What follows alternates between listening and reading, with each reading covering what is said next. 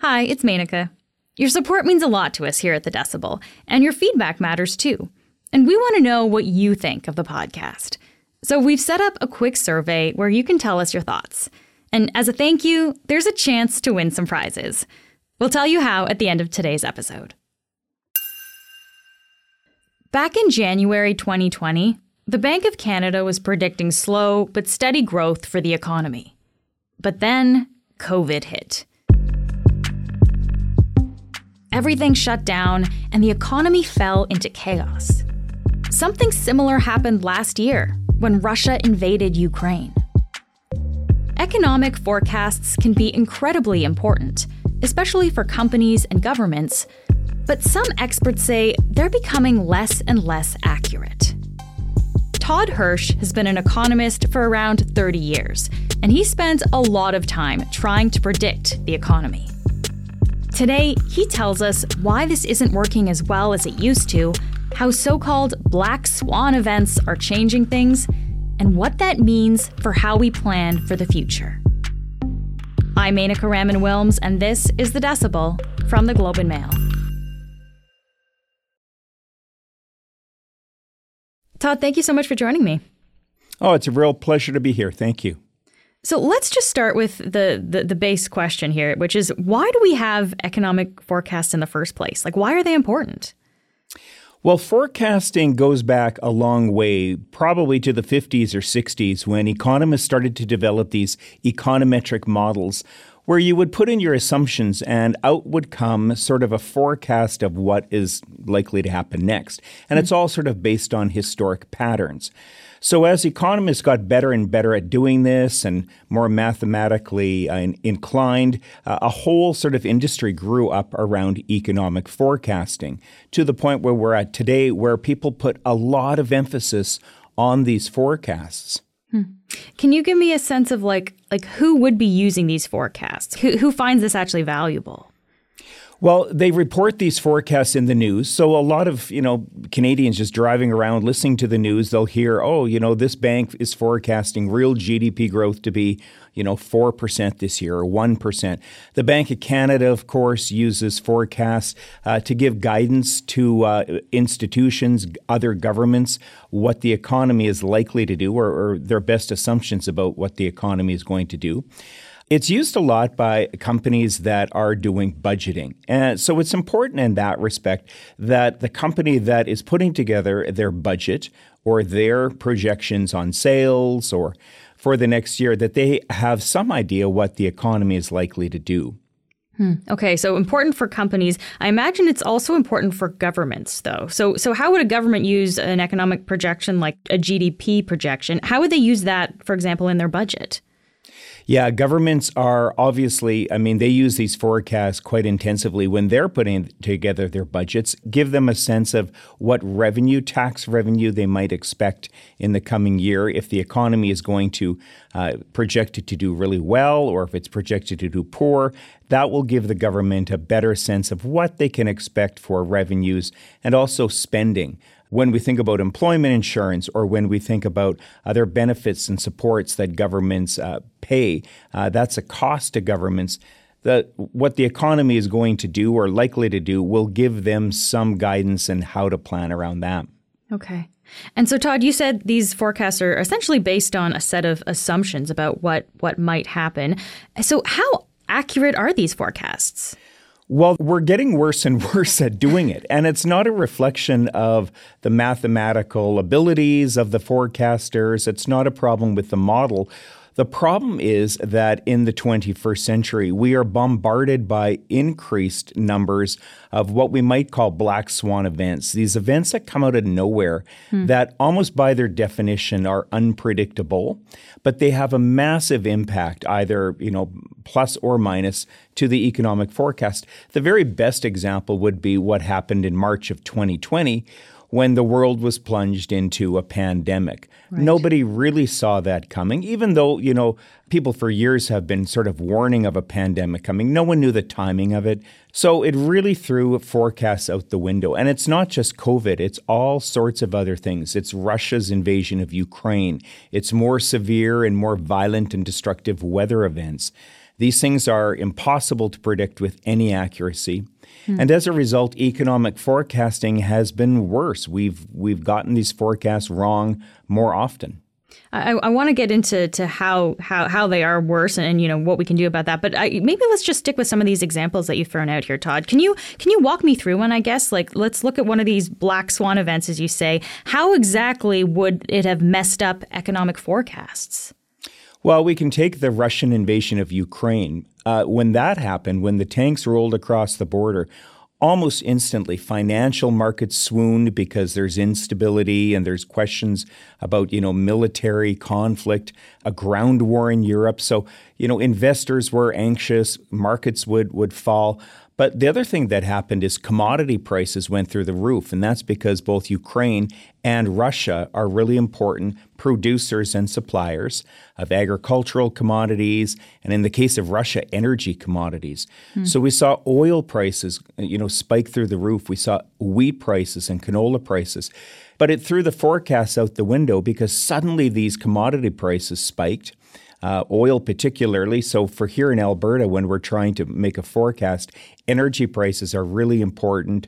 Nobody really was able to factor in Russia's invasion of Ukraine and what that did to oil prices. What, what about an example like with, with natural disasters? You mentioned that a little bit earlier. So we're seeing obviously more natural disasters these days because of the effects of climate change. Uh, and I'm thinking about something like, you know, the BC floods that happened in, in 2021. Yeah. How would something like that change things?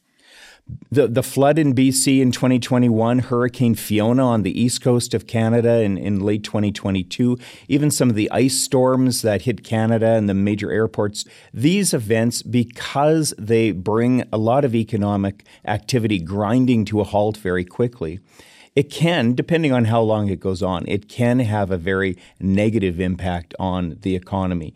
The floods in, in BC, a great example, because that was weeks or even months before some of those transportation corridors were back up and running. Yeah. So it's really disruptive to the economy. Activity what that normally would be happening is not able to happen. So it leads to a big drop, a sudden drop in economic activity, at least in the short run. Okay, so so this makes sense. I can understand how like a, a black swan event, as any of these things are, can kind of throw things uh, into disarray. Uh, you talked about how forecasts are getting more inaccurate, Todd. So let's focus on that. Like, how inaccurate are forecasts now? Can we can we get into some of the numbers? Well, it's hard to pinpoint how accurate or inaccurate they are because we can always revise a forecast. And I think what's happening now are companies or their maybe economics teams they're being asked to revise forecasts more frequently as situations develop. And that's fine, but you know, taken to the absurd extreme, we could be revising a forecast every hour with new information. And you're never really going to be wrong. But then it's not much of a forecast at all. It's just sort of a real time read of what the economy is doing. And maybe that's what we need to think about rather than locking in a forecast, you know, and, and giving people this false sense of confidence that what the economy is going to do in in uh, uh, several months or several years. Hmm. Let's let's focus a little bit then on how the economy has been behaving recently, uh, because you, you, said you know these forecasts are based on how the economy has responded historically. So how is it behaving these days? Well, still with a lot of unpredictability. Another great example, sort of a recent situation here in Canada, is late 2021, early 2022, the Bank of Canada was basically saying we're going to keep interest rates low. They did not expect any, you know, inflation pressures, but these inflation pressures in 2021 did sort of come out of nowhere. They caught everybody, including the Bank of Canada, by surprise. And as a result, the Bank of Canada did have to start raising interest rates quite aggressively hmm. in early 2022 and right up until you know, sort of they've they've leveled off now. But throughout 2022, we saw a big increase in uh, interest rates by the Bank of Canada. And it's not that you know the Bank of Canada. I don't want to suggest they got it wrong. They reacted to new information when it was available. It's just that back in 2021, I think they left Canadians with a bit of uh, you know again false confidence. This idea that interest rates are going to stay long for an extended period of time. They spoke of that with a lot of confidence. And a lot of Canadians sort of made decisions based on what the Bank of Canada was saying that interest rates aren't going anywhere. But then they did. So, so what does that mean for people like who are listening to these forecasts? Like, how, does that impact the people in Canada who are making these decisions for themselves? Well, this is where eh, you know there's some really sad stories. I remember listening on the radio uh, a, a story of a um, a woman, a young mother, who had listened to the advice of the advisors around her. She had done all the right things. She had sort of done the homework and listened to what the Bank of Canada was saying. And at the time in 2021, you know, go with a variable rate mortgage because uh, you'll get a better rate and interest rates aren't going anywhere. But then they did. So in this case, this woman, even though she did her research, she was still caught off guard. Mm. So this is where you know I talk about leaving people with a sense of false confidence. We always have to remember anything could happen. A forecast is really only based on the assumptions that we put in it. If there is an event like inflation spiking out of nowhere, like Russia's invasion of Ukraine, we have to remember that those kinds of events can throw these forecasts off. So we never really want to have all that much confidence in a forecast. We need some healthy skepticism. It's good to say, okay, here's what is likely to happen, but we always have to keep in mind anything could happen, and we have to be prepared to react to that. We'll be back in a moment.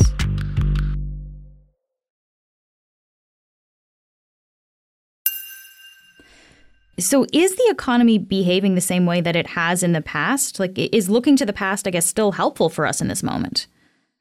Well, that's a whole other issue. When we look at the economy in the 21st century, it doesn't really resemble uh, the economy of the mid 20th century in, in many ways at all.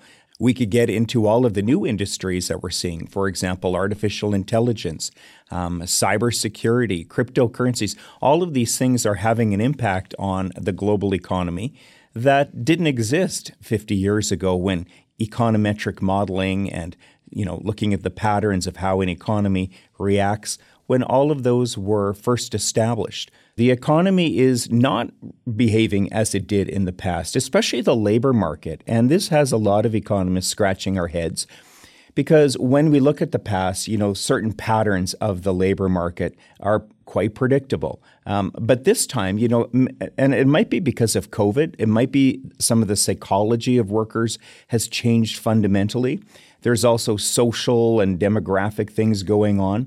But the labor market is not really behaving in the same way that it has previously. Hmm. So we've recently we've had a lot of really good job numbers coming out in Canada. And this is sort of defying gravity because we've seen interest rates increase. This is supposed to be putting the brakes on the economy. At this point, we would probably expect fewer jobs being created. We'd expect the unemployment rate creaking higher. We're not seeing it at all. And I think there are some reasons for that. I think there's some reasons why consumers have not been responding to higher interest rates hmm. like they would have in the past in the past they would very quickly have you know stopped buying homes or you know bought fewer cars or um, consumer spending would be dampened by the increase in interest rates mm. but we didn't really see that coming out of covid not in the same way not in the predictable way that we would have seen it in the past. So it's mm. left us a little bit uh, confused and a little bit um, curious as to why the economy, especially the labor market, is behaving in a different way. Mm. Yeah. So, so Todd, you're, you're saying it kind of we're in in almost like an unprecedented uh, state here, but I, I guess I, I, want to push back on this a little bit because there have always been wars and, and health scares and, and bank collapses. Yeah. So, so what's different about the way that things are happening now? Yeah, you're absolutely right. None of the things that we're seeing today are, you know, especially new maybe COVID. I mean, we haven't been through anything like that since, you know, 1918. Mm. Not in the same way, not in the same global pandemic. But you're right. War is not new. Weather events are not new. Inflation is not new. I think what is maybe different in 2023 is the speed at which these uh, disruptive events can disrupt a global economy. We are more connected globally than we were 20 years ago or 50 years ago for sure. Mm. We trade more in, in commodities than we did 50 years ago. So when Russian oil exports are cut off, that has a really immediate impact on uh, oil prices around the world. Like it happens literally in hours. these events, because we are more connected electronically, we're connected through trade and, and global commerce. It's not that they're new, but they're having a bigger impact on the global economy and a more immediate impact. So we feel these shock waves uh, more suddenly and, and maybe more uh, extreme. Hmm. I mean, I, I understand the, the connectedness factor. That that seems fairly straightforward. But uh, can you just explain the immediacy a, a little bit to me? Like, how has learning about these events so quickly really affected things? Well, take for example the uh, the collapse of Silicon Valley Bank. Uh, it was a Friday morning that happened. By mm-hmm. Friday afternoon, the entire world knew about this, and everyone uh, was starting to look at their bank a little bit differently and wondering, boy, I wonder if my bank is going to be the next one that you know to go through this. So, say 50 years ago, we would have seen bank collapses, but especially because it happened on a Friday, people wouldn't have even heard about this. They might have read about it in a newspaper over the weekend or but because of uh, the connectedness and the immediacy of global media, everyone, at least everyone sort of in the banking and finance world, everyone knew about the collapse of Silicon Valley Bank within a few hours, and it had a more immediate and a, and a bigger impact on the financial markets. So, because of all of these things, you know, like we said, there's always been wars, there's always been bank failures. But today, these, these black swan events, these unforeseeable events, not only are they making forecasting more difficult, but they are presenting companies and individuals with a sort of a wider array of possible scenarios that could play out. Hmm. And this is where I'm thinking a role for an economist. We might be better serving uh, people if, in fact, rather than trying to come up with our pinpoint forecast for GDP, but rather help individuals and help companies think their way through any number of scenarios that could befall them and how they are going to react to that. Is is that something that's that's attainable that that predictors could actually start doing then? Well, in some ways, a lot of economists we do do this. And when I was uh, the chief e- economist at a financial institution out here in Alberta, we always did our forecast contained a, a, a low, a medium, and a high case scenario recognizing that we have not a lot of confidence uh, that these, you know, event different events could happen. The problem with that is people still want to say, well, what's the base case? You know, give us a number. They still sort of want to default to what is the number, even if we do try to say, well, we have to be conscious there is a, a possibility of a low case or a high case scenario. So, in a lot of ways, we do try already to present a, a bunch of different scenarios that could play out, but maybe it's in the wording uh, that we need to repackage this a bit mm-hmm. so as not to leave people with this, again, the sense of false confidence that it's going to be the medium case, the, the base case scenario, which is what we call it sometimes. Mm. So, so how do you think things could be done differently going forward? What, what's something that we could actually kind of tangibly do here to make it better? I think maybe what we could do is look at some of the black swan events in recent history, the geopolitics, for example, and maybe extrapolate that into the future and say, well, what does it look like for this industry or for this company if we are to see intensified geopolitical tensions around the world? What is the scenario that could play out without trying to be predictive and saying, here's what is going to happen, but rather say, well, here are some possible scenarios can we think our way through as an industry or a company or a government? Can we think our way through what would be our response if this happens or if that happens? And instead of just one forecast number, look at a broad array of different scenarios and, and sort of focus on what is our response to each of those.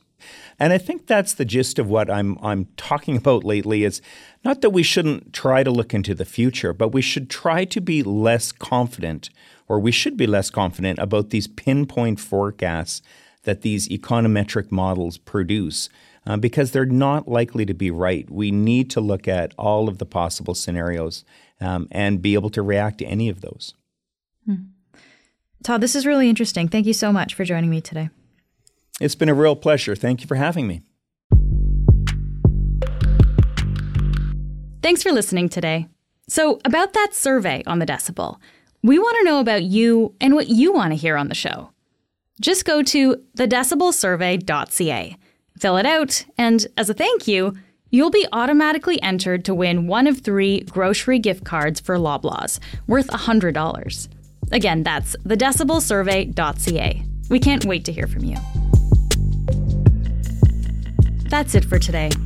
I'm Menaka Raman Wilms. Our interns are Wafa El Reyes, Andrew Hines, and Tracy Thomas. Our producers are Madeline White, Cheryl Sutherland, and Rachel Levy McLaughlin. David Crosby edits the show. Adrian Chung is our senior producer, and Angela Pacienza is our executive editor. Thanks so much for listening, and I'll talk to you tomorrow.